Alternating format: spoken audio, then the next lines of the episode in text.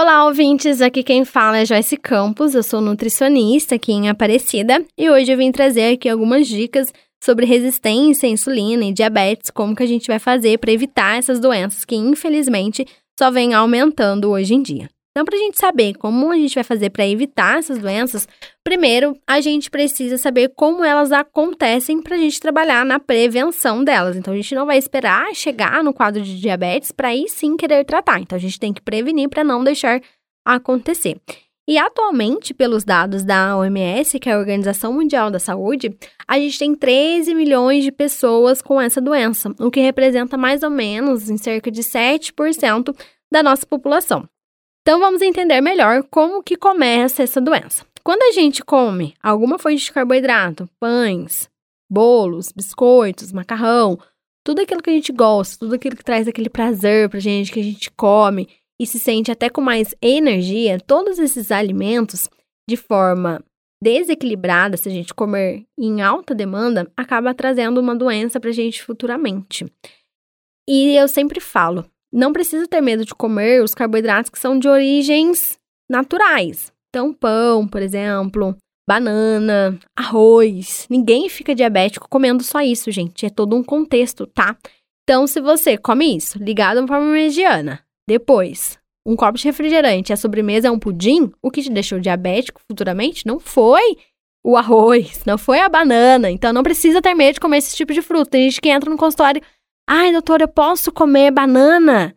Nossa, eu posso comer arroz e não precisa ser integral? Pode, porque você não vai ficar diabético como é diabético se você comer outros alimentos em conjunto com isso, tá? Então, lembrando, é sempre todo um contexto. Quando a gente come alguma fonte de carboidrato, assim, eles precisam entrar na nossa corrente sanguínea, né? Então, a célula precisa receber eles ali. E eu sempre falo, não precisa sair cortando carboidrato, zerando carboidrato, porque a gente precisa deles, eles são importantes. Mas como eu falei lá no início, só de forma exagerada e uma demanda muito alta que vai fazer mal. E é isso que eu vou explicar para vocês. Por que, que faz mal? Porque imagina que eles precisam entrar dentro da nossa célula. Só que você come muito, come uma quantidade muito alta. Então, um pouco entra e um pouco vai ficar para fora. Essa quantidade de glicose, esse carboidrato que vai ficar para fora, o corpo ele não vai dar conta de absorver aquilo e isso ficando acumulado na nossa corrente sanguínea, que é o que vai trazer doenças, já que o corpo ele não vai conseguir produzir insulina o suficiente para tirar isso de lá. Por isso que a pessoa vai ficando com resistência à insulina, ou seja, o pâncreas ele não consegue mais produzir essa quantidade de insulina para tirar todo mundo de lá. Vamos para os alimentos que a gente consegue evitar. Então, primeiro, antes da gente ver qual alimento que a gente pode introduzir para melhorar esse quadro, qual que a gente tem que retirar, qual que a gente tem que evitar. Então, começando aí pelas bebidas açucaradas. Então, tudo que for líquido, tá, gente? Sucos, por mais que sejam naturais, a gente evita. Por quê? A absorção desse suco vai ser muito mais rápida, vai deixar essa glicose entrar rapidinho na corrente sanguínea. Então a gente evita todos os refrigerantes. E se for aqueles sucos de caixinha, piorou. Suco de saquinho, também evita o máximo, tá? Então a gente vai tentar introduzir mais frutas. Se você quer ter alimentos mais saudáveis na sua alimentação, a gente vai tentar colocar mais frutas, porque vai ter mais fibras e, essas fibras vão ser difíceis de ser digeridas e o corpo vai ter uma demanda maior de trabalho, fazendo com que isso fique dificultando, fazendo com que isso fique difícil de entrar na corrente sanguínea.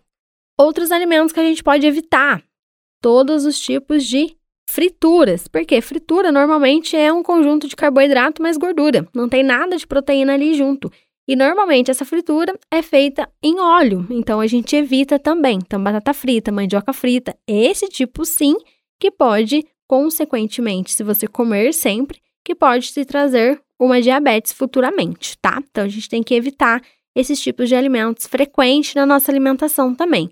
Ah, Joyce, eu como uma vez no mês, uma vez a cada 15 dias, não tem problema. Agora, todos os dias, ah, eu como peixe, mas é frito. Ah, eu como mandioca, mas é frita. Então, a gente evita o máximo, tá bom? O que, que a gente pode estar colocando nessa alimentação para a gente melhorar mais ainda e prevenir essa diabetes?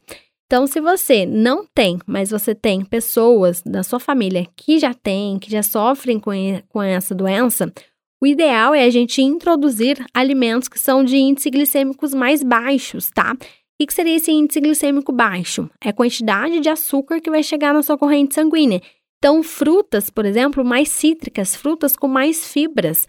Então, entraria aí abacaxi, entraria mamão, entraria maçã, pera e sempre em conjunto com outros alimentos. Então, nunca comer a fruta sozinha, sempre fazer um contexto, tá?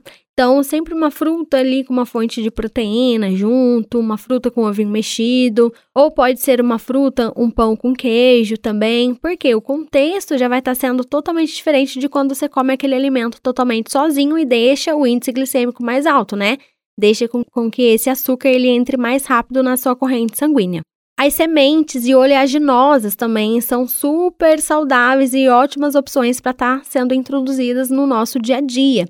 Então, por exemplo, você pode fazer um mix de oleaginosas, sementes de castanha do Pará com semente de castanha de caju, nozes, noz pescã, por exemplo, macadâmia. Então, a gente pode fazer todo esse mix e você tá introduzindo também na sua alimentação. O principal é a gente evitar mesmo os farináceos e os açúcares, tá? Porque é eles que vão deixar que essa glicose fique mais acumulada na corrente sanguínea. Então, tudo que for pão, bolo, macarrão, principalmente, se for macarrão com bastante molho, o índice glicêmico dele fica muito alto. Então, a gente evita para não deixar com que essa glicose ela entre rápido na nossa corrente sanguínea também. Então, é ter bastante variação também de frutas e verduras no nosso dia a dia para a gente ter um aporte maior de antioxidante, deixando as nossas células muito mais protegidas.